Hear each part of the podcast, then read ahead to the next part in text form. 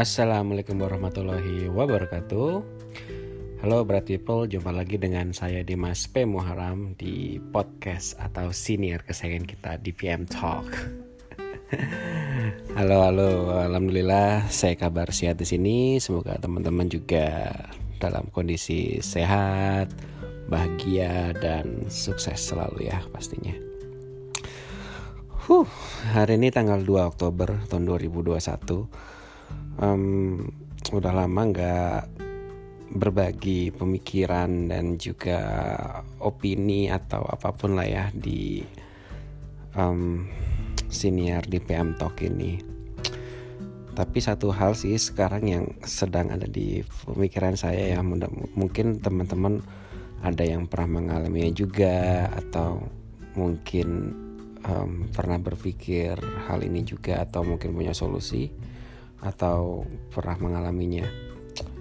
Uh, pernah nggak kira-kira bread people itu ada di satu kondisi yang um, antara bimbang atau di persimpangan jalan antara memilih untuk tetap berada di zona nyaman atau comfort zone. Yang mungkin sebetulnya kalau dipikir-pikir lagi itu tidak comfortable. Ya zona bukan nyaman ya tapi lebih ke zona amannya atau ingin mencoba keluar dari zona aman tersebut dengan segala macam resikonya tapi tetap ada potensi untuk dapat reward atau ada peluang untuk yang ke arah lebih baik. Nah, Dead People pernah nggak mengalami seperti itu. Nah, saya sih belakangan ini ada dalam kondisi itu ya. Ada beberapa hal sih yang saya pikirkan juga sebetulnya. Jadi begini sih kasusnya teman-teman ya kalau saya. Jadi ini berhubungan dengan soal pekerjaan sih. Um, kondisinya kan saat ini saya itu bekerja di salah satu instansi pusat di kementerian. Um, yang di uh, ada di sana itu ada unit kerja unit utamanya itu di Badan Litbang. Nah, saya jabatan saat ini sebagai peneliti ahli pertama. Itu jabatan paling bawah lah ya. Masih kalau di bahasa Inggrisnya itu jadi assistant researcher itu. Nah, lalu begini teman-teman.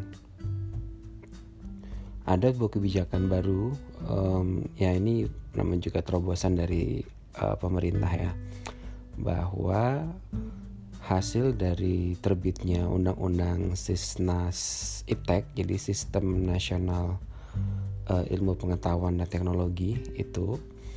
Nah ada salah satu di sana amanahnya adalah untuk mengintegrasikan seluruh pereka, peneliti dan prekayasa uh, ke dalam sebuah badan riset dan inovasi nasional atau BRIN atau BRIN ya. Nah, efeknya adalah yang pertama itu organisasi research seperti uh, LIPI, Lembaga Ilmu Pengetahuan Indonesia, ada BPPT, Badan Pengkajian dan Penerapan apalagi ya Wah, pakai teknologi lah ya, pakai BPPT, lalu juga ada LAPAN, ada Batan yang tenaga atom nasional itu, ya kan? Itu semuanya dilebur ke dalam BRIN. Nah, selain itu untuk unit utama yang ada di Kementerian Pusat itu kan ada yang namanya kayak, kayak badan penelitian dan pengembangan. Badan litbang itu biasanya hampir semua kementerian ada. Nah itu juga dilebur ke BRIN. Nah efeknya adalah seluruh peneliti dan prekayasa yang ingin tetap berada di uh, jabatannya saat ini itu um, dapat memilih untuk pindah ke BRIN atau melanjutkan karirnya di BRIN. Namun untuk mereka yang ingin stay di kementerian saat ini itu dapat alih fungsi atau alih jabatan ke jabatan yang lain.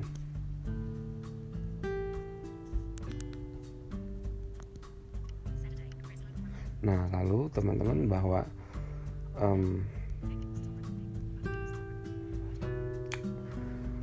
um, jadi antara dua pilihan itu teman-teman apakah saya atau mungkin ini banyak dialami juga teman-teman yang lain apakah memilih untuk tetap berada di jabatan yang saat ini yaitu di peneliti atau rekayasa dan konsekuensinya adalah pindah ke BRIN atau alih jabatan yang lain dan tetap di uh, posisinya atau di unit kerja masing-masing saat ini.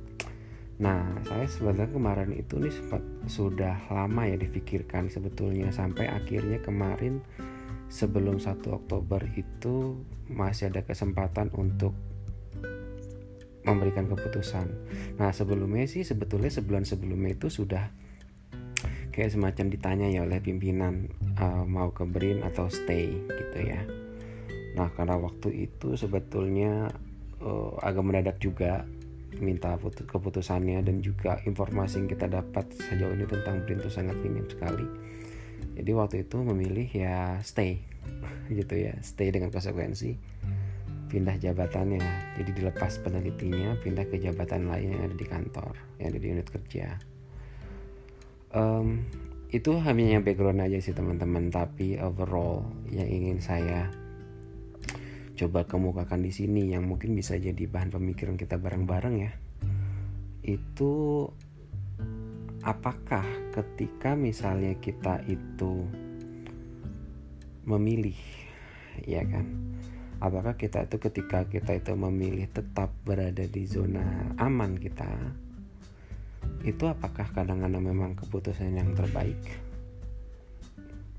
Atau jangan-jangan karena kita takut untuk keluar dari zona aman itu untuk mencoba sesuatu yang baru. Nah, atau kondisi begini juga teman-teman. Um, apakah ketika misalnya kita tahu nih kondisi yang di saya bilang tadi zona aman yang sebelumnya itu belum tentu nyaman juga. Bisa jadi dengan ada di situ ya hanya dapat aman tetapi tidak ada growth, misalnya tidak ada perkembangan, tidak ada prospek. Nah, ketika memilih untuk bertahan apakah itu memang jangan-jangan hanya karena takut untuk mencoba hal baru? Itu lama banget saya pikirin sih teman-teman karena banyak pertimbangan juga ya. Hmm, kalau misalnya saya pindah misalnya kita ngomong kalau pindah dulu. Yang jelas itu adalah instansi baru ya kan instansi baru yang ya dengan kita akan ketemu dengan orang-orang baru. Mungkin juga dengan pimpinan-pimpinan baru dengan rekan-rekan kerja baru um, dan juga banyak konsekuensi yang lain. Itu konsekuensi yang lain. Uh, misalnya bahwa ya kita akhirnya harus fokus untuk menjadi peneliti the real researcher. Harus fokus pada output yang hasil gitu. Karena selama ini Mungkin ini dialami juga oleh banyak peneliti dan rekayasa yang ada di kementerian ya. Bahwa kadang tugas utama kita itu adalah yang memang ada di kantor, yang sesuai dengan tusi di kantor itu. Sehingga yang ada yang harusnya menjadi tugas pokok tuh penelitiannya malah jadi sampingan gitu karena memang ada tugas-tugas rutin yang uh, diberikan oleh pimpinan di unit kerja kita. Nah itu dia.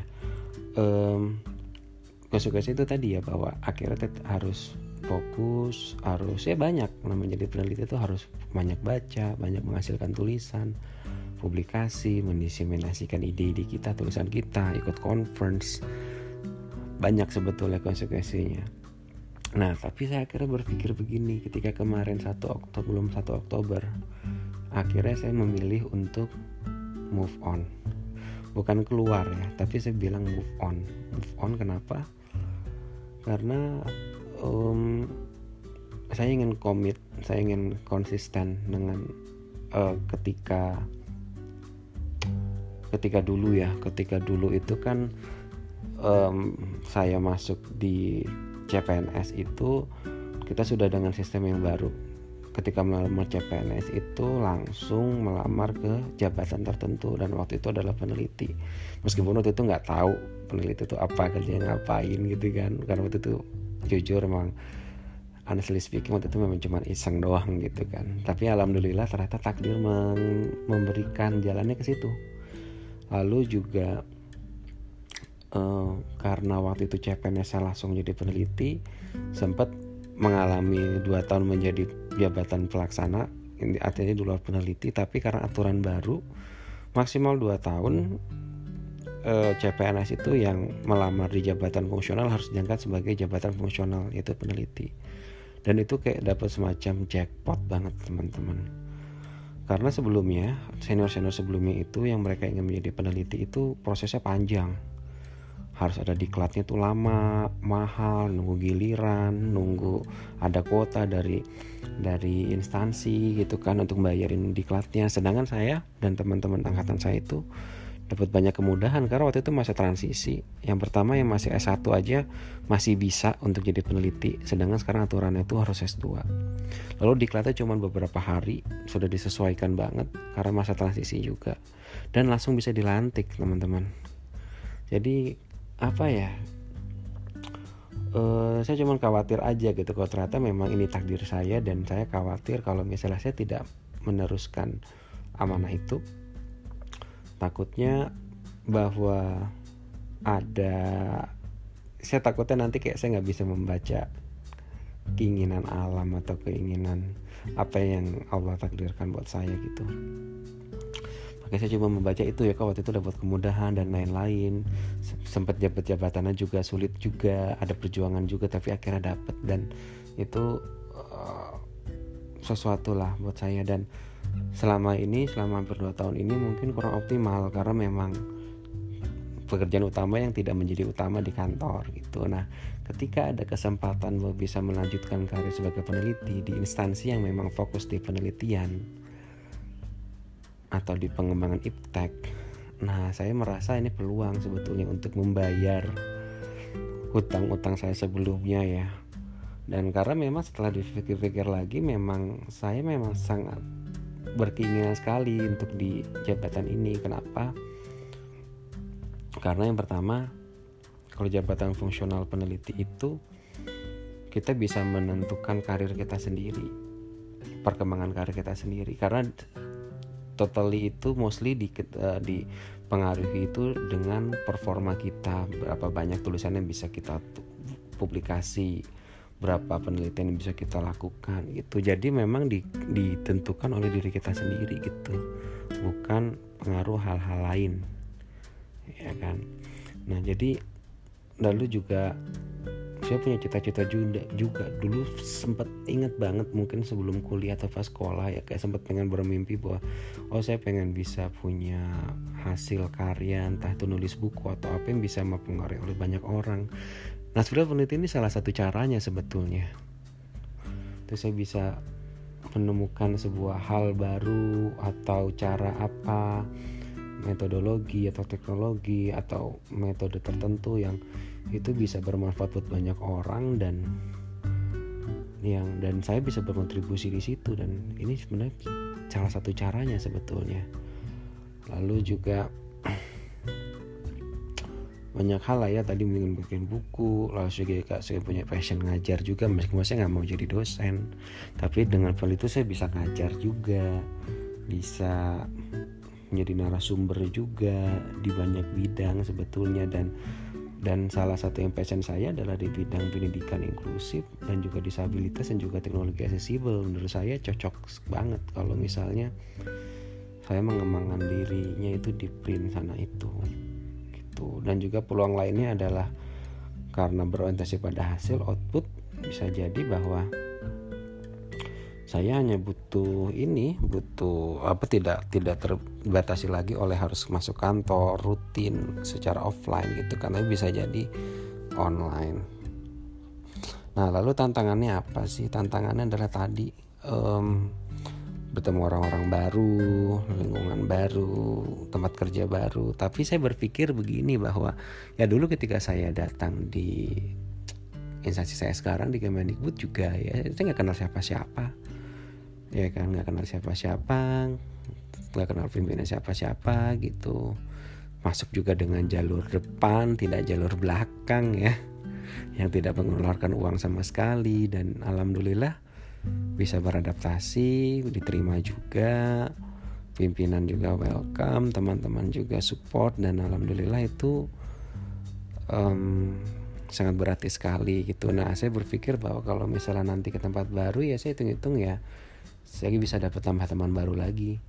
Saya dulu sudah punya teman banyak di Kementerian Kominfo ya kan? Dulu saya honorer di Kementerian Kominfo lalu di Kemendikbud lalu nanti mungkin di BRIN kalau misalnya prosesnya lancar ya proses kepindahannya lancar saya bisa buat teman-teman baru lagi dan ada jejaring-jejaring baru lagi. Dan tapi juga bahwa um, um, salah satu faktor mendukung itu juga sih bahwa ketika kemarin itu proses saya melamar beasiswa saya kan bilang bahwa saya menjadi peneliti dan saya juga ingin belajar di Master of Education itu khususnya di Specialized in Research bahwa saya ingin bisa menjadi peneliti yang baik mendapat pengalaman penelitian yang banyak lagi. Dan saya ingin coba meneruskan cita-cita itu gitu.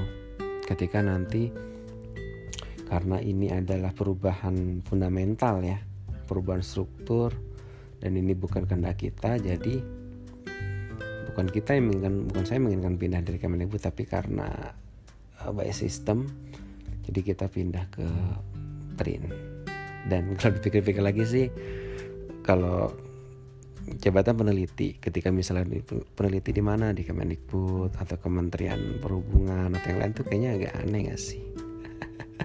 Karena kan tidak identik dengan itu ya. Tapi kalau misalnya peneliti di mana? Oh di LIPI badan research oh jelas nih peneliti ya. Jadi secara image juga harusnya bisa lebih baik sih ya. Gitu. Nah itu sih sebetulnya waktu itu saya mengalami antara dilema itu. Lama banget saya mikirin itu coba searching cari informasi tentang BRIN itu sendiri diskusi sama beberapa teman dan lain-lain gitu. Jadi ada ada ketakutan tadi itu bahwa nanti kehilangan teman-teman yang ada sekarang yang udah support banget. Apalagi saya ada keterbatasan kan ada disabilitas um, disabilitas netra gitu. Jadi banyaklah hal-hal yang dipertimbangkan itu cuman pada akhirnya uh, ya saya mencoba Bismillah untuk mencoba mengambil resiko apa aja yang ada tetapi saya tahu bahwa ada reward di sana bahwa mungkin karir saya bisa lebih berkembang lagi. Lalu nanti bisa fokus di penelitian, menemukan hal-hal baru yang tuh nanti juga bisa dipakai untuk dasar kebijakan di Kemendikbud berikutnya. Karena kepakarannya akan tetap kan di studi pendidikan. Dan kalau saya baca tuh, saya baca dari sharing yang ada di Brin itu bahwa ke depan itu yang memang idealnya seperti itu sih bahwa kebijakan yang dilakukan di tiap kementerian, tiap instansi pemerintah itu harus based on research. Jadi ada evidence based policy gitu loh. Jadi alurnya itu dari peneliti dulu menemukan hal baru yang untuk berkontribusi pada ilmu pengetahuan lalu masuk ke prekayasa mereka yang mengengineer yang membuat uh, menerapkan teknologinya gitu kan membuat case prototype lalu nanti masuk ke analis kebijakan yang dia membuat dan juga perancangan perundang-undangan ya yang membuat ini harus dibuat aturannya apa nih jadi polisinya seperti apa? Dan nanti itu dipakai oleh di kementerian gitu loh dan uh, saya berharap banget saya bisa ikut berkontribusi dalam hal-hal tersebut. Meskipun konsekuensinya tadi itu banyak tadi ya. Harus banyak baca harus banyak nulis. Yang menurut saya itu adalah barrier atau challenge yang menurut saya itu bisa di solve dengan keterbatasan saya sekarang. Dengan cara apa ya? Lebih bekerja keras lebih banyak mau berkorban lagi tapi kalau misalnya hambatannya adalah soal physically soal lingkungan itu kan di luar kendali saya Uh, tetapi kalau ini masih dalam kendali saya yang tinggal tergantung bagaimana saya ke depannya nanti. Gitu teman-teman dan um, mungkin ini juga banyak ya dialami oleh teman-teman yang kadang yang kadang juga mengalami ada kebimbangan gitu kan. Ada kebimbangan ada berada di crossroad gitu kan persimpangan jalan gitu.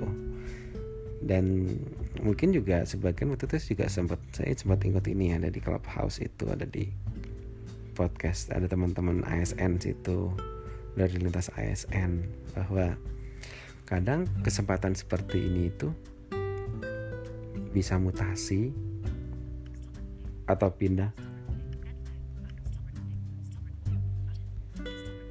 Atau pindah ke sebuah jabatan yang memang kita inginkan tuh bisa jadi kayak semacam exit plan. Ya nggak sih? Bahwa mungkin ada sebagian orang yang merasa kurang berkembang atau kurang bisa uh, mengoptimalkan potensi di tempatnya saat ini tetapi tidak ada kesempatan untuk mutasi atau pindah tempat yang lebih baik. Ketika ada seperti ini perubahan struktur perubahan kebijakan itu bisa dimanfaatkan. Kayak waktu itu dia sharing uh, dia akhirnya mengambil satu jabatan fungsional itu yang bisa pindah ke tempat lain yang itu sesuai dengan passion dia. Nah itu banyak hal seperti itu gitu loh. Nah ini salah satu pengalaman saya seperti ini yang um, apakah saya itu mau tetap di zona aman? Ya mungkin zona aman lah ya penghasilan ada. Tambahan-tambahan juga ada dari kegiatan gitu. Cuman saya nggak tahu bahwa apakah ke depan itu saya bisa berkembang nggak di sini dan saya bisa optimal atau tidak. Gitu. Misalnya ada beberapa kesempatan yang itu yang mungkin saya nggak dapet karena mungkin ya itu udah ter, uh, hambatan lingkungan. Mungkin pimpinan melihatnya seperti itu. Lingkungan dalam artian lingkungan fisik ya. Tapi kalau di sini di peneliti mungkin banyak hal yang bisa di dalam kendali saya. Yang yang orang lain itu nggak mau banyak lakukan. Karena kan ibu rumah kan harus mikir harus belajar dan lain-lain. Beda sama yang sifatnya kegiatan itu yang butuhnya ya udah physically aja. Datang kunjungan mengawasi itu kan sebetulnya butuh fisik ya.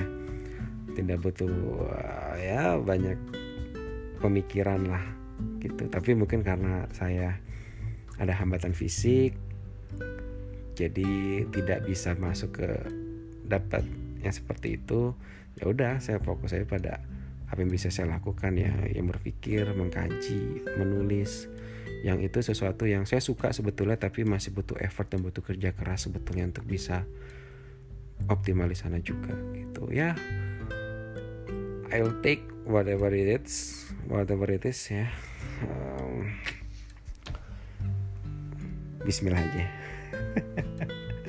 Oke deh teman-teman itu mungkin bisa saya sharing. Um, silakan dong kalau misalnya ada mau konsultasi kita mau ngobrol boleh banget. Karena salah satu tujuan saya membuat podcast atau senior ini adalah untuk berbagi pengalaman dan kita sama-sama bisa brainstorming ya. Bisa mengubah mindset kita sama-sama ke arah yang lebih baik, lebih produktif, lebih inklusif juga. Bisa kontak saya di Twitter di @dimasmuharam juga boleh di situ. Atau Facebook saya bisa cari aja di Dimas P Muharam ya. Oke, okay, thank you. Sampai ketemu lagi bright people. Uh, di jumpa lagi di siniar atau podcast DPM Talk and see ya.